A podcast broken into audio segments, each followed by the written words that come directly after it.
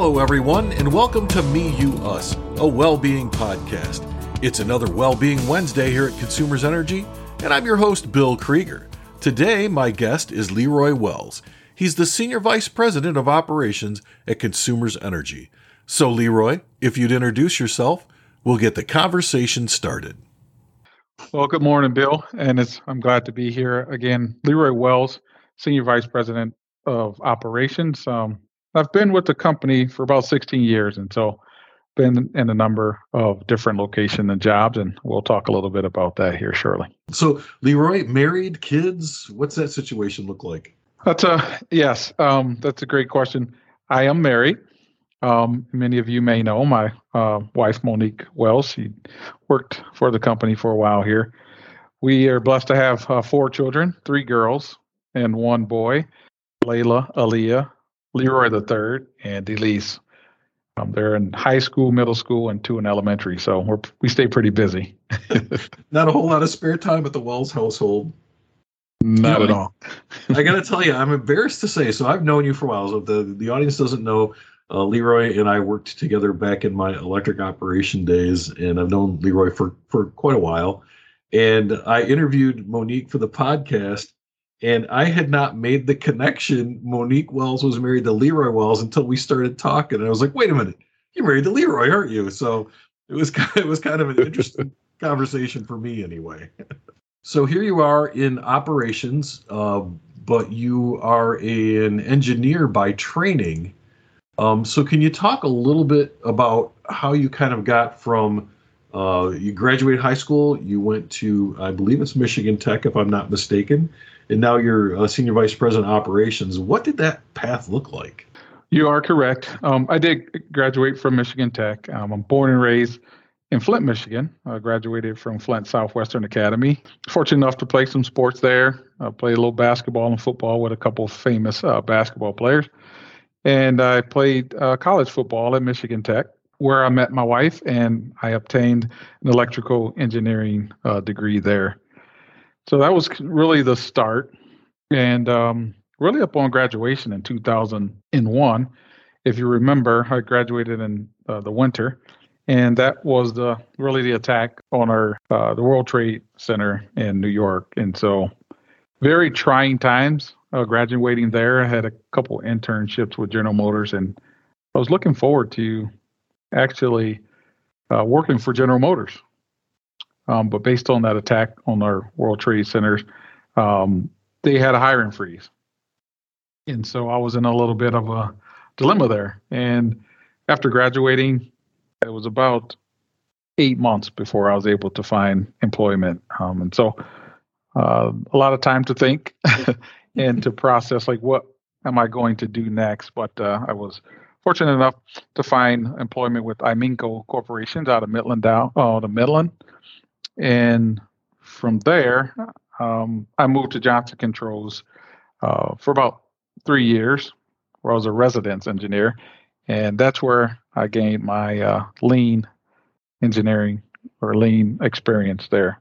And I was talking to a friend in 2005. Um, Jason Sharp, actually, the late Jason Sharp, he worked over at the Campbell facility. Um, but he was telling me how great Consumers Energy was.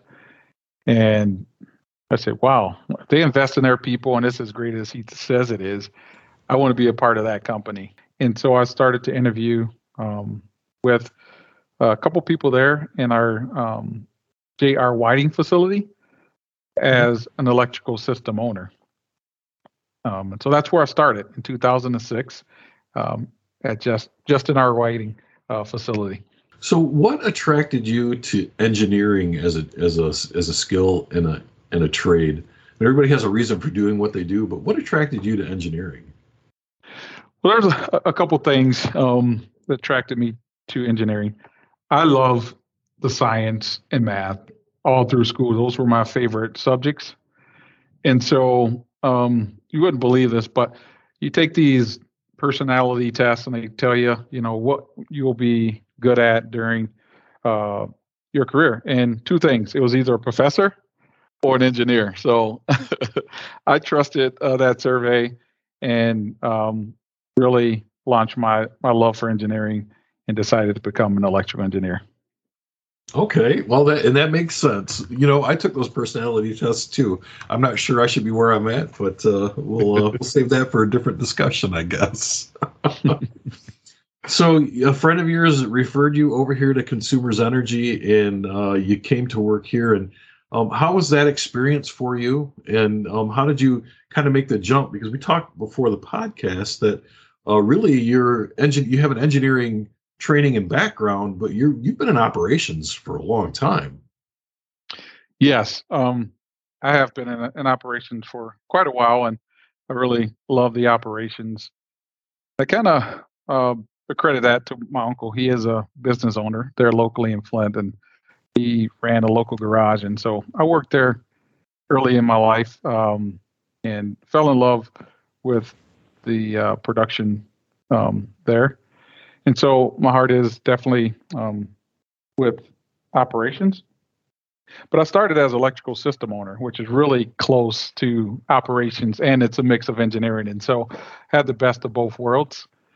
From there, I then started to supervise the instrumentation and controls group and the electrical maintenance group.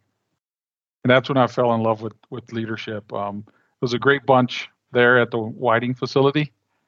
And um, there's this one project that really is critical to my growth as a leader. And so we had a, uh, it was with the electrical maintenance group, and they really wanted to take on a project during an outage. Uh, so in, in, these generating facilities, there's these things called outages that uh,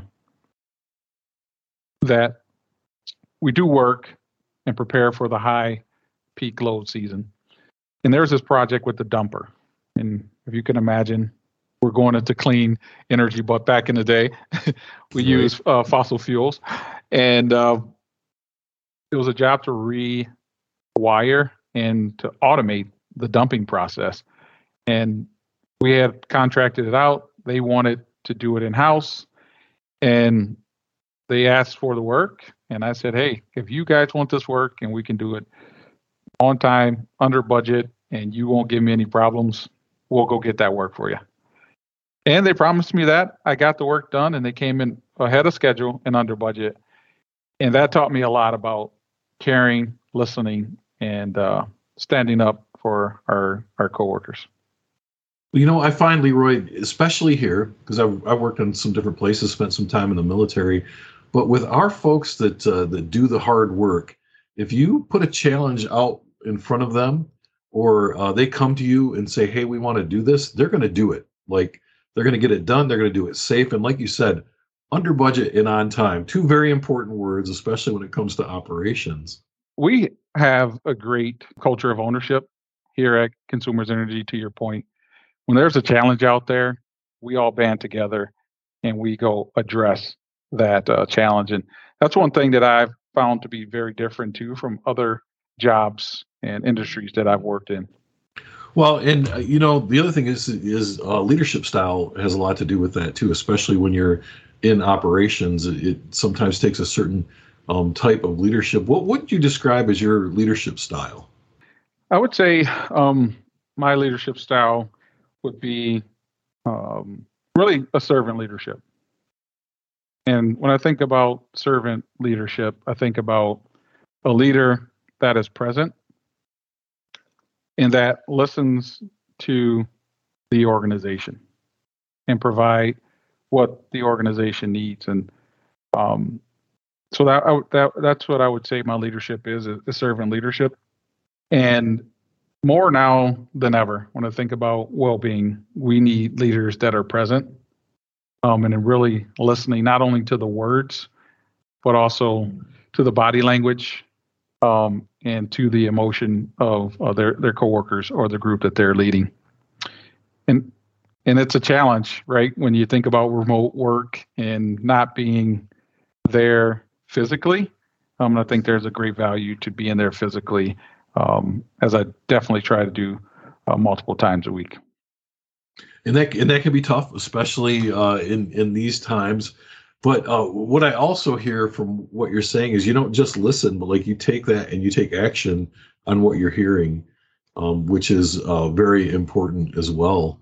And I've watched it uh, when you and I work together, and it's uh, so important because people want to be heard, but they want to know that what you heard them say has some action to it. Whether you uh, agree with them and, and and and give people what they want, or you disagree but you explain the why. Yes, no, I think that's critical. Um, to your point, um, not only being present and listening, but as the saying goes, actions speak louder than words. And to your point, um, that doesn't always mean you'll give them the answer they want to hear, but to follow up and give them the answer that is true uh, speaks volumes, and it creates a, a an organization that trusts um, trust you as the leader. And if they're trusting their leader, uh, even when there's a disagreement, they know that uh, they can trust the reasons why that you're disagreeing. So uh, I couldn't agree more with that whole uh, uh, outline there. So you, uh, we talk about safety a lot here at Consumers Energy, but we don't just talk about it; we actually act on it. And one of the things that's important with safety is personal well-being. And, and you mentioned well-being, and not just hearing what people are saying, but kind of watching how they're saying it, so that you can get a a whole picture there.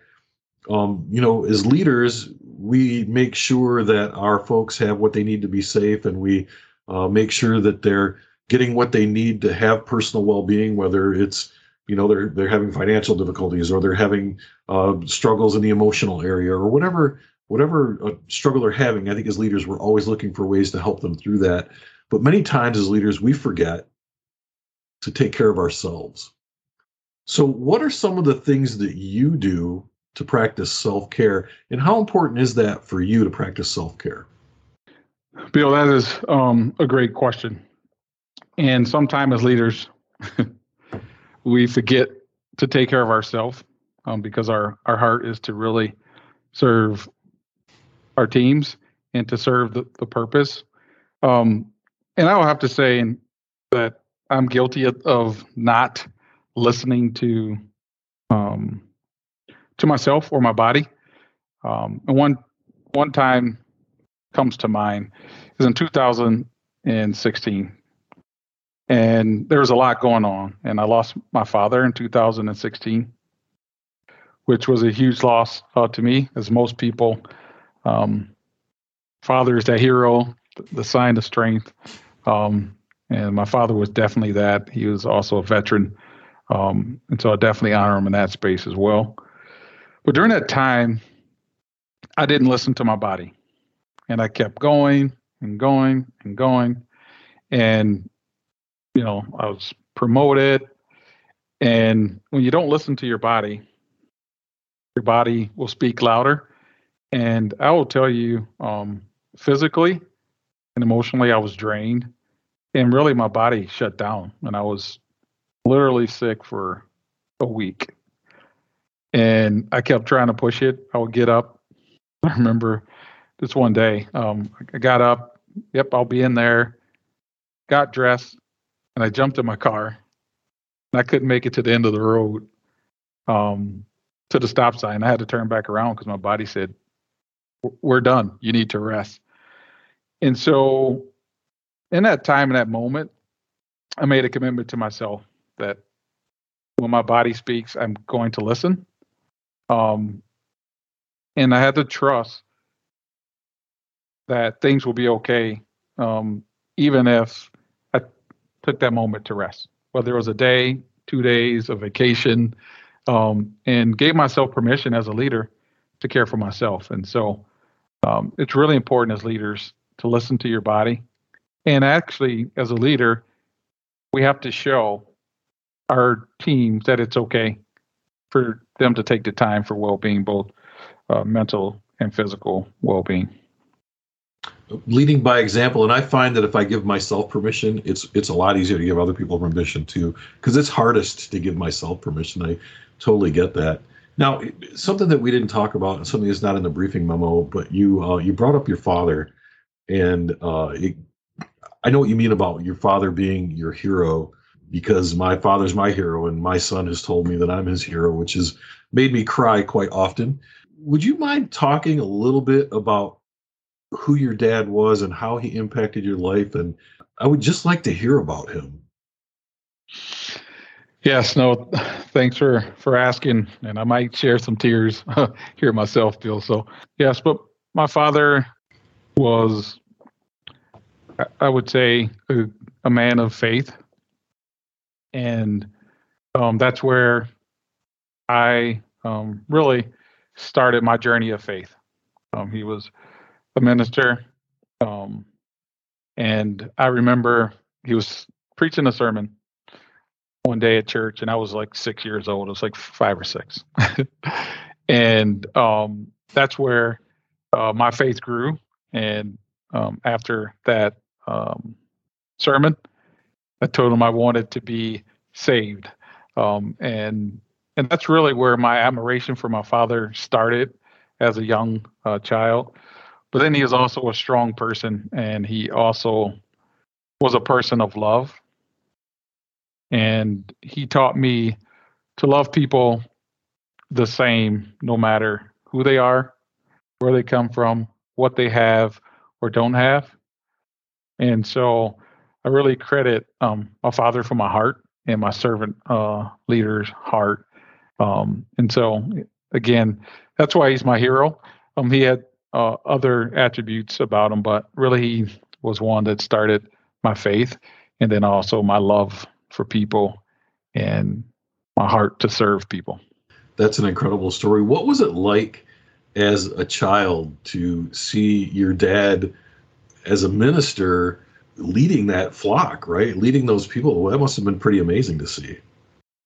It was definitely um, amazing to see. It was a smaller flock. Um, however, his heart and and that reach um, reached beyond even the flock that he had. Um, and so growing up watching that, um, and also knowing that he was uh, a veteran um, in the army and he served in Vietnam was also um, admirable and showed his strength um, as well. And so we grew up in a very, I would say, disciplined household. Um, and he shared a couple things with me that stuck with me. It was really the three Ds, and I really uh, carry that with me. And it's really around discipline, determination, and dedication. And anything that you're willing to take on, that you should face them with those three Ds. And that's kind of what I've patterned my, my life after. And any task or commitment that I make, I like to live those three out. And I can see that, and it's interesting because if I do, if I kind of do that comparison of a, a military man and a minister, kind of that three Ds really fits both areas of life. And uh, without discipline, uh, it can be very difficult to be successful. My uh, my stepfather was a Marine. We lost him, um, gosh, two and a half years ago now. Uh, but I tell people, you know, I not only learned how to make uh, hospital corners when I made my bed because there was an inspection, believe me. but I learned all kinds of great life lessons from from him as well as I can hear in your voice that you have from your father. So, uh, I you know I appreciate you sharing that. We didn't we didn't really talk about that ahead of time, but, but man, dads are so important to us. But we are getting close to the end of the podcast itself. And uh, before we go, I'd like to know what message you would like the audience to take away from this discussion. Yes, um, I would definitely like the audience to take from this discussion that um, leaders are not exempt from the need to take care of themselves.